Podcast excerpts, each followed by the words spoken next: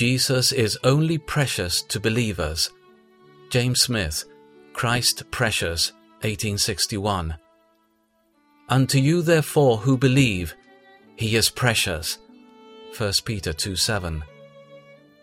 Every believer values Christ. Let others think of him as they may. All who are taught of God think highly of him. They can never honor him as they wish, or enjoy him to their full satisfaction. Every believer feels their need of him. No weary traveler ever felt his need of rest. No hungry laborer ever felt his need of food. No drowning mariner ever felt his need of a lifeboat, as the believer has felt his need of Christ. They need to be saved, and only Christ can save them. They need to be happy, and only Jesus can make them happy. They need his blood to cleanse them from sin and procure their pardon.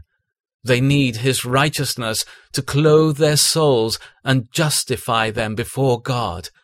They need his Spirit to sanctify their nature and make them fit for heaven.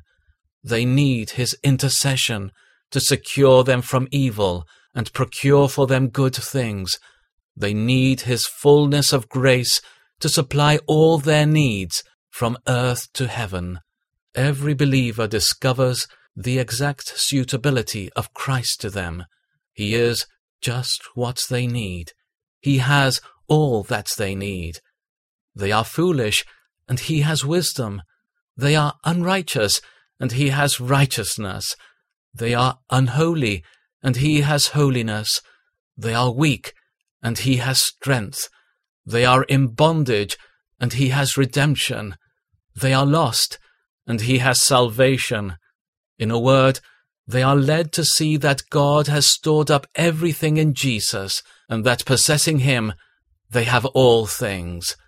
Every Christian believes on him to the saving of the soul. They trust him to procure their pardon, peace with God, and everlasting life. Their heart goes out to him. They repose confidence in him. They commit their souls to him. They build on him as God's foundation. They hide in him as the sinner's refuge, and they trust themselves with him as the Almighty Saviour. Unto you, therefore, who believe, he is precious. But Jesus is only precious to believers. Others do not feel their need of him, do not see his adaptation to them, and do not depend on him for pardon, peace with God, and everlasting life. Beloved, do you have this saving faith which renders Christ so precious? If so, admire the sovereign and distinguishing grace of God, which has conferred so great a blessing upon you, for not all are given saving faith. If so, realize the importance of this faith, which renders Christ so precious.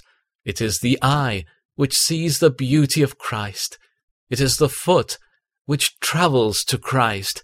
It is the hand which lays hold of Christ. It is the mouth which tastes the sweetness of Christ.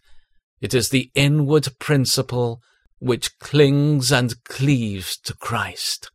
Avoid, therefore, whatever weakens faith or interrupts its exercise, and prize whatever strengthens it and makes it vigorous.